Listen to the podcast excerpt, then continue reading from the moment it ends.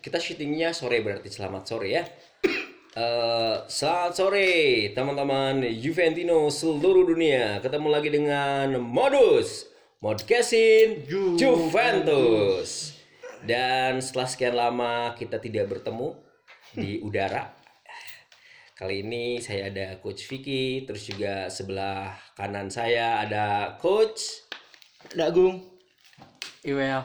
Ya, kali ini kita akan ngebahas tentang banyak sekali evaluasi semusim. Terus juga eh, salah satunya ada pelatih. Next pelatih itu akan diganti atau tidak ataukah si Mauricio Sarri akan eh, aman musim depan. Lalu juga kita akan mengintip sedikit mengintip tentang rival em, rival eh, tradisional Juventus ya seperti Inter Milan, AC Milan, Roma, Napoli di urutan terakhir.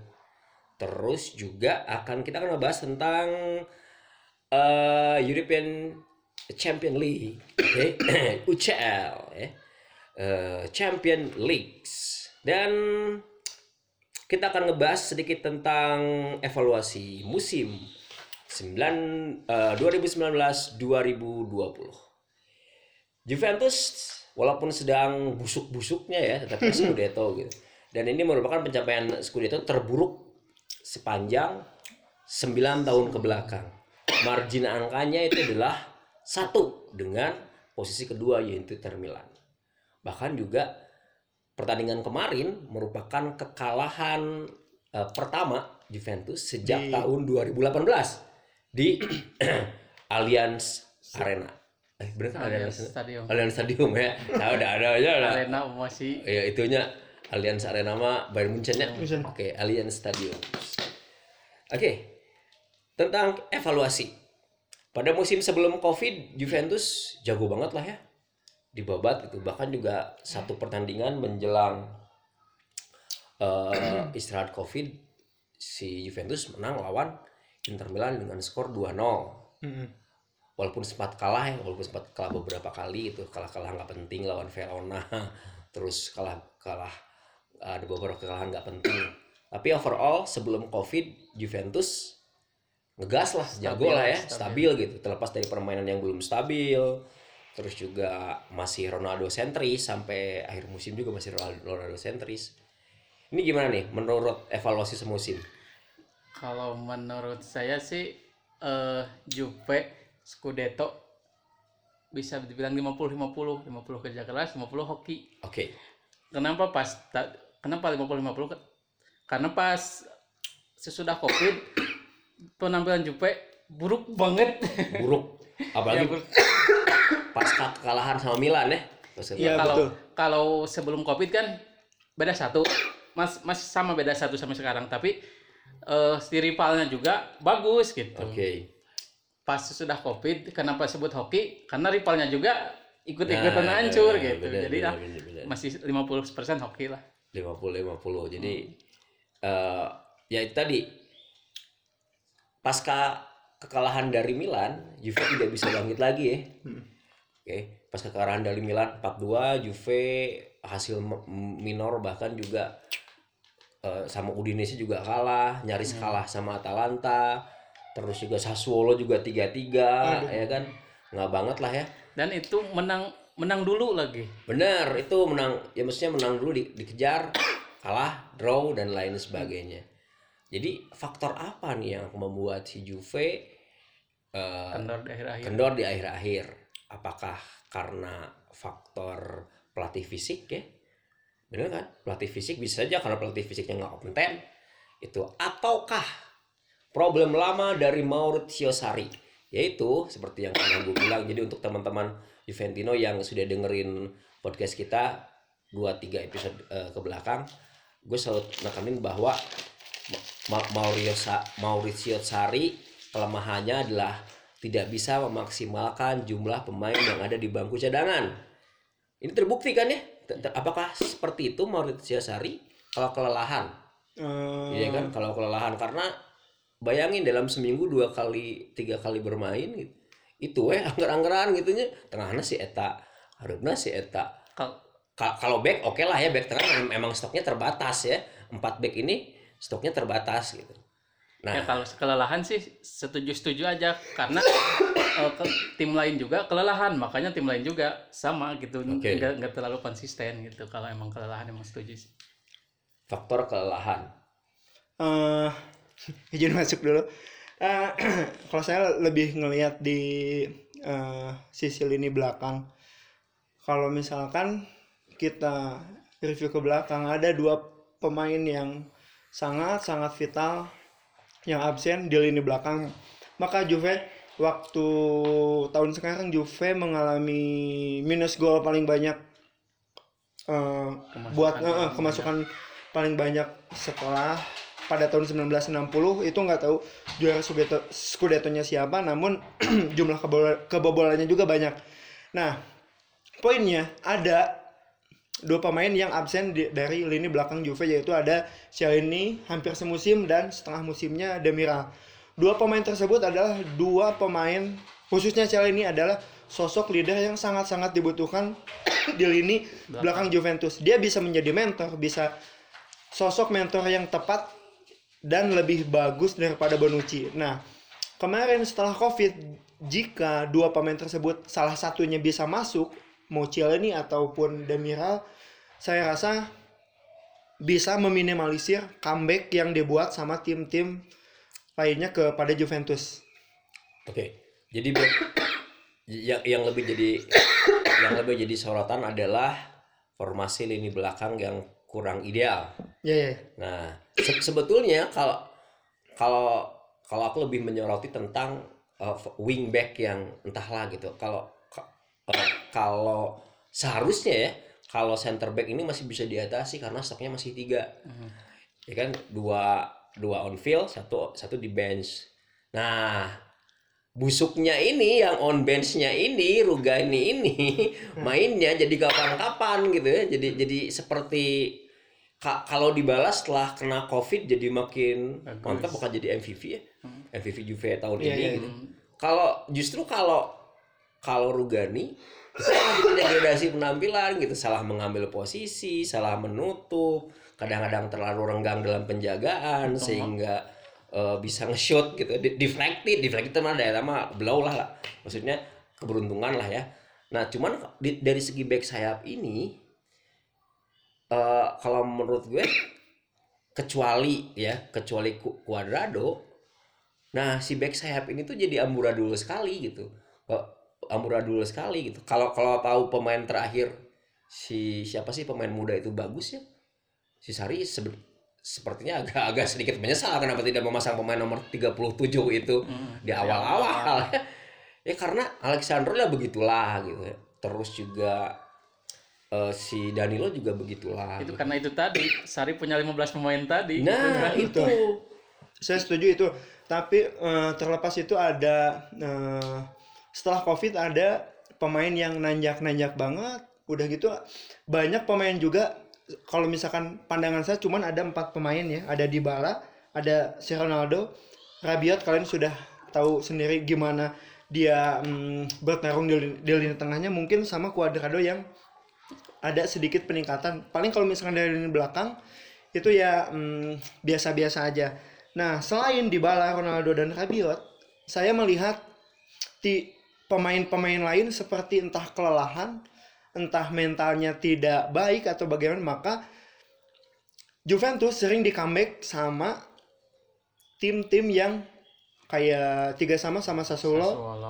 yang di atas kertas bisa menang lah Nah, ya betul, benar. betul. Udinese. yang di atas kertas bisa menang Mungkin yang setelah Covid yang bisa jadi sorotan dari mata saya cuman Rabiot aja sih yang penampilannya biasa banget. Menanjak.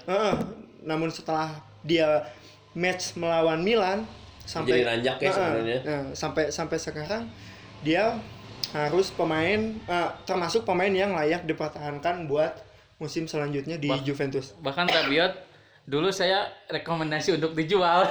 tapi sekarang masih Tapi sekarang ya. 50-50 gitu ya Iya, iya, iya. bisa kalau pertahanin. Bah- Bahkan bagus, bukan bisa bahkan bagus gitu. bakal lebih bagus ya Hmm. dan gue mah kalau sekarang ya lebih tertarik Juventus beli Popana eh.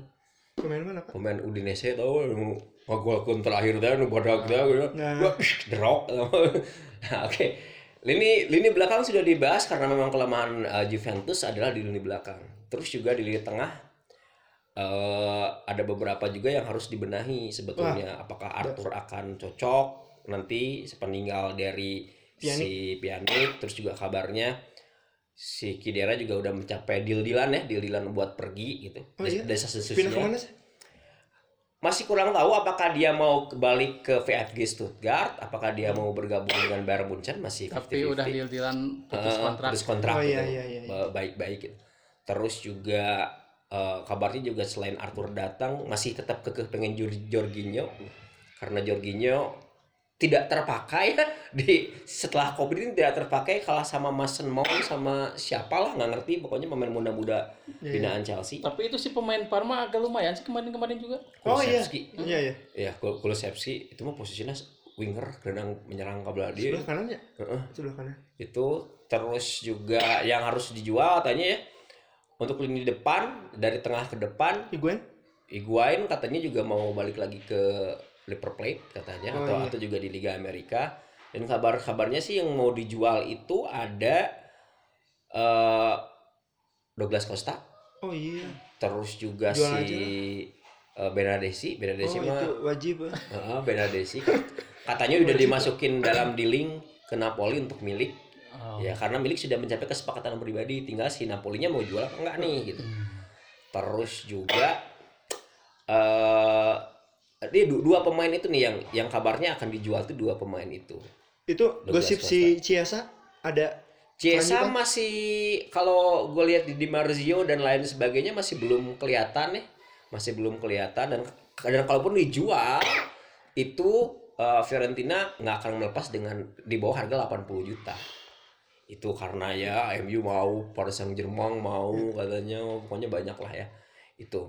Nah jadi lini depan eh, Ronaldo masih bakal jadi eh, tumpuan lini depan setelah kemarin juga lumayan ya Ronaldo lumayan. lu- lumayan walaupun tidak top skor tapi ya lumayan lah Statementnya eh, pas ini juga di Instagramnya juga, iya mari kita raih yang ketiga. gitu. iya betul Masih bakal itu bertahan lah. terus juga Dybala juga eh, 2025 2002 genep gitu dua dua lima. 2000 2025 aman posisinya Eh, cuman apakah akan bertahan di dua pemain ini Eh, milik sudah dalam eh, apa sih dalam radar ya itu masih 50-50 kesepakatan pribadi belum tentu deal dealan transfer ya Heeh. Excel Witsel juga ya udah udah di Juve ya udah di Turin terjadi enak ke Cina gitu Si Van Persie juga. Van Persie juga udah di ini latihan Zaniolo harus Nah, Janiolo. Nah, ngomong-ngomong tentang Janiolo nih, sebenarnya Janiolo juga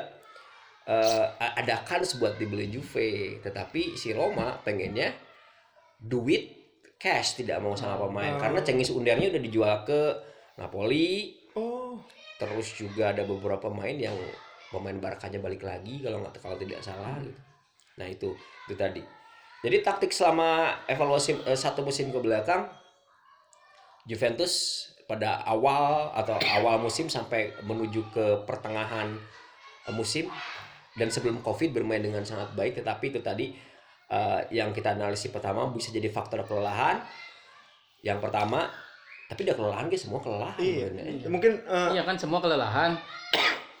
Yang lain juga sama, nggak konsisten gitu. selain hoki mungkin ada bisa teman-teman lihat ada keunggulan dari skill individu dari eh, sebuah tim gitu. Kalau misalkan teman-teman lihat Ronaldo atau Dybala, dia tuh banyak memasukkannya bukan dari hasil kolektif dari tim atau dari racikan Main strategi. gitu. Ketika siapa ya? Ketika Douglas Costa Ronaldo yang menang 3-0, dia mencetak golnya melalui skill individu bukan karena taktikal dari pelatih sendiri. Mungkin kalau misalkan teman eh, kalau kalau misalkan tim-tim lain punya pemain yang skillnya sama juga, kayaknya Juve ini udah udah babai juga. Nah, buat musim depan, buat musim depan alangkah lebih baik manajemen memenuhi semua kebutuhan dan keinginan pelatih siapa pun Pelatih. itu ya siapa pun Nah. itu karena masih ada aku ya siapa pun itu bisa jadi konten Nah, bisa jadi kalau misalkan Mister Sari sangat harus didukung dengan alasan dia kadang eh atmosfer di lapangannya tuh dia beralasan bahwa dia kalah itu tidak tidak dengan skuad pilihan pilihan beliau. Ha. Nah, wajib banget buat manajemen mensupport misalkan Sari tetap stay, wajib banget untuk Minimal Jorginho lah ya. Ah, minimal yang- depan udah cukup paling eh, untuk ganti Costa. Tengah yang sangat-sangat vital buat dibenahi buat tim Juventus.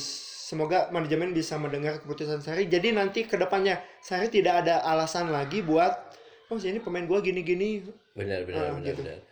Jadi itu tadi kalaupun misalnya musim depan masih de- masih dengan eh, pelatih yang sama, berarti ya eh, harus eh, memenuhi minimal Jorginho lah ya. Iya, Karena faktor Chelsea juara eh, Europa League juga ada faktor Jorginho. Hmm. Oh iya, Pak. Benar, ada faktor Jorginho juga gitu.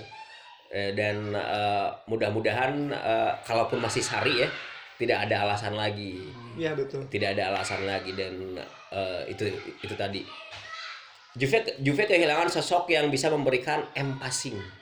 Nah, empasing jadi setelah eh Pjanic eh, perannya jadi jauh berkurang ya. Bahkan juga setelah lawan Milan nyaris tidak dimainkan Iya.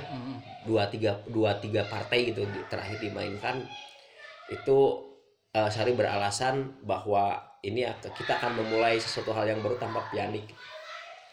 Nah, tapi harus diingat bahwa 18 September adalah Serie A dimulai kembali. ya, 18 September adalah Serie A dimulai kembali. Berarti kita punya waktu atau seri eh, Juventus punya waktu sekitar satu setengah bulan kurang Hmm. ya satu setengah bulan kurang loh ini loh ya teman-teman ya 2020 kalau benar kan kalau, kalau saya baca 2020 adalah Sept- eh, adalah A dimulai kembali September ini. Berarti kita harus nunggu kedatangan dari Arthur sama apakah berhasil Juventus mendatangkan pemain sesuai dengan keinginan dari Maurizio Sarri? Kalau Maurizio Sarri itu kalaupun mau sama Conte berarti harus bawa Vidal ya. Itu karena Conte pundung karena nggak diberi Vidal datangnya Erikson gitu itu tadi Emang kebetulan sosok yang sangat dibutuhkan di tim Juventus adalah posisi dari lini tengah. Li- Lini belak li- li- lini depan tidak usah dikritik lagi. Lini belakang mungkin kalau misalkan kita flashback ke belakang, 10 dari match terakhir Juventus ketika backnya Delight sama Bonucci yang 4 4 10 pertandingan Juventus itu kita, saya ulangi lagi ya. 10 pertandingan Juventus digawangi oleh Delight sama Bonucci.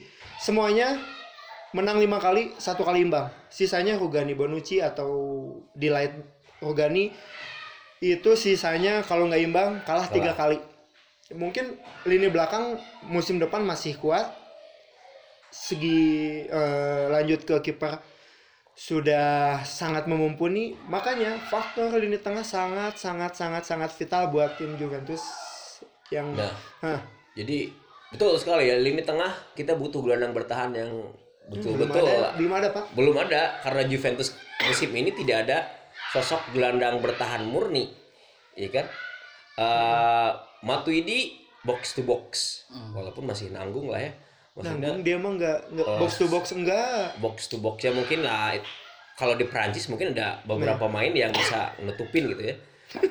nutupin ya Pogba masih bisa mundur ke belakang gitu Rab- Rabiot atau siapa pun itu gitu ya. Eh, pemain-pemain yang banyak gitu. Cuman bisa kelihatan ketika melawan Atalanta ketika misalnya semua semua pakai serangan balik loh sama Atalanta ya nanya jadi ketika ketika beres tuh nggak ada yang nge-cover langsung bertemu dengan dua back. Ya kan? Bertemu dengan dua back. Lawan Sassuolo juga sama. Terakhir juga lawan Roma juga iya seperti itu. Lawan yang kelihatan sekali Juventus butuh di defensive midfield murni adalah ketika lawan Udinese. Ya kan? Popanas segede ki segede jempol menurutnya. Ya segede cingir si Cuadrado. Ditembrak Amburado lah ya. Dideb Amburado gitu. Nah jadi gelandang bertahan murni yang tetap tetap menjaga di circle gitu tidak ikut ke depan itu sebenarnya perlu. Belum ada pak. Iya belum punya. Juventus belum punya, Belum punya. belum punya. Setelah setelah kepergian dari eh, Sturaro Sturaro bilang bertahan. Eh, st- terakhir bilang bertahan Juventus ada Sturaro kan bilang bertahan yang ya secara dia kan ngandelin fisik disebut Gennaro Gattuso versi jangkung ini kan. Si Eta gitu Oke. secara taktik eh secara taktik permainan dia tidak terlalu bagus ya passing ya begitulah tahu modunya tapi secara fisik gitu dia lebih mirip petinju daripada pemain-pemain bal nah itu kadang-kadang tipikal gelandang bertahan yang seperti itu diperlukan gitu Sama- Tapi AMF juga perlu sih.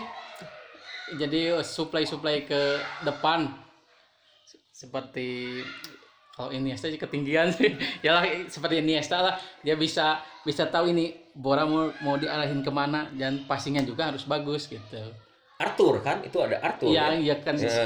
masih masih Sama eh, Arthur masih gambling lah ini Oh, bakal iya. bagus Oh, atau oke, enggak gitu. belum kelihatan di Iya, Serie A ya. ma- ma- gue masuk lagi sama gue tadi lupa Juventus butuh sosok bek kanan sama Bek bek kiri. Nah, bek itu. kanan itu sudah udah parah banget Udah parah, ketika ya. ketika Cuadrado tidak bisa tampil kita tidak bisa mengharapkan Danilo tapi kalau kita melihat ke sisi bek kiri ketika Alessandro tidak ada jadi Juve butuh pemain yang melebihi dari Sandro atau dari Cuadrado tapi kalau tidak sekalipun butuh Minimal pemain pemain yang Nah, sama lah skillnya nah, lah gitu, ya. Supaya bisa memacu Cuadrado si Cuadrado sama si Alexander itu bisa hmm, wah ini gua ada saingan nih. Masa gua mau main gini-gini aja?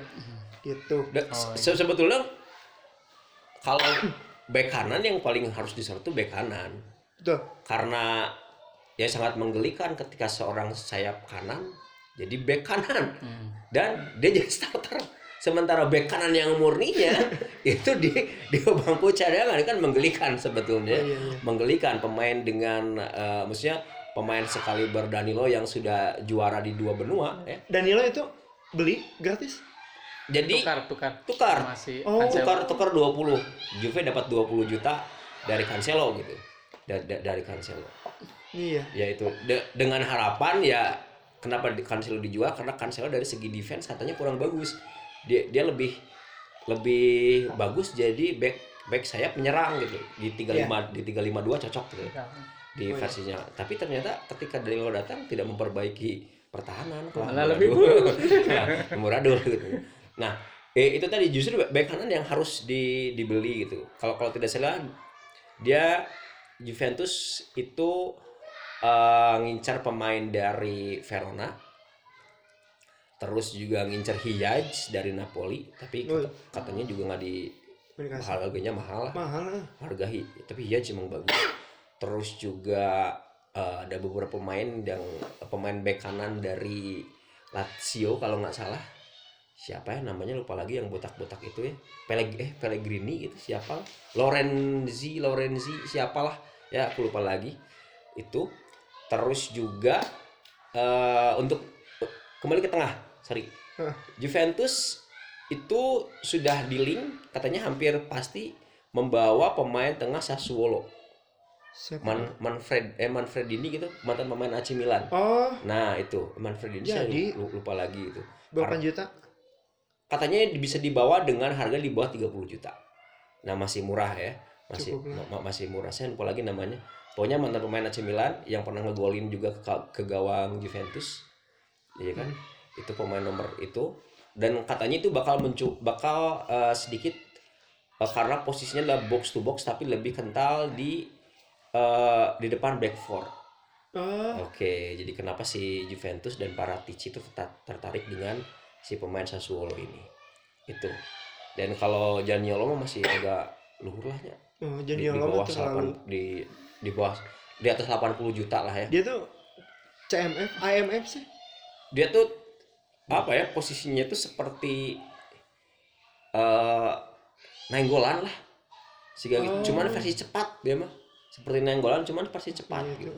jarang-jarangnya pemain tengah bisa dribble bola menusuk ke tengah Nah, Dia udah- itu benar kan kayak suatu- Rabiot pas AC Milan Heeh. Nah itu, cuman ini versi cepat gitu ya, versi cepat dan versi ramping gitu. Baga- Bagaimana diacak-acak pilu, uh, uh, pasti jebol. Kalau misalkan lihat market sekarang, kalau misalkan di bawah sem- 90 masih kemahalan. Kalau misalkan 70, 50 atau barter siapa pun lah, mau Matuidi atau sama kayaknya itu semacam invest buat Juve atau mm, supaya menambah warna Italia di Juve juga. Kalau misalkan saya nge-compare eh, Chiesa sama si Janiolo mungkin saya bakal pilih si Janiolo. Eh, dari skill dia tangan eh, corner oke, dribble oke, speed oke, mungkin posisi juga Nah, posisi juga memang emang, emang mem- butuh gitu. memang butuh di posisi tengah. Yang notabene di mana Juve tidak ada pemain yang yang runningnya bagus setelah Costa harusnya ada dia bagus tapi musim ini nggak kelihatan malah kelihatannya malah di bangku cadangan sama di cedera aja dia. Nah, itu tadi. Kalau gue selalu milih Janiolo sama Cesa. Cesa, ah dua-duanya lah. Posisi posisinya beda itu mah. posisinya beda itu mah dua-duanya bisa dimainin sebetulnya. Dua-duanya bisa dimainin. Tapi overall kita akan bahas itu nanti. Eh, evaluasi semusim hampir sudah selesai dan walaupun kebobolannya banyak, si Tek posisi Chesney itu eh, pemain dengan eh, kiper dengan penyelamatan terbanyak kalau nggak salah rate-nya di 76%. Iya.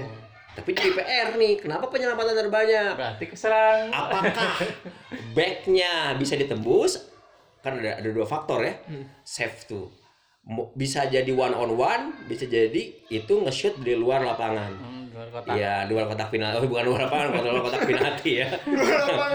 Di luar kotak penalti gitu. Kalau di luar kotak penalti berarti back four-nya bagus tetapi kalau banyak save one on one berarti back four-nya butut. nah itu ya dua faktor. Dua faktor ini bisa jadi tanda tanya dan teman-teman eh, Juventus seluruh dunia juga mungkin bisa eh, menilai. sendiri ya. Kenapa si Tek akrab urang jeung Chesney Tek apakah si Tek ini eh kiper dengan penyelamatan terbaik ini karena memang eh, faktor banyak yang nge-shoot dari luar ataukah banyak? Dia One on save one. on one. Itu nilai, nilai positifnya lah itulah ya. Iya. nilai positifnya itu. And then kalau taktik itu sudah sering kita bahas ya. Kenapa tadi saya lewat? Taktik sering kita bahas. Eh si Sari pengen 4-3-3, 3-4-3, pokoknya tiga penyerang lah ya. Dan musim depan juga sepertinya bakal seperti itu gitu. Mau dibahas juga nggak ada yang poin yang Nah, itu bisa buat dikembangkan lagi soalnya betul. dari awal musim sampai akhir musim apa aduh apalagi setelah covid grafiknya emang nggak nggak naik naik gitu Betul gitu. malah mengecewakan jadi ah ya udahlah Nah,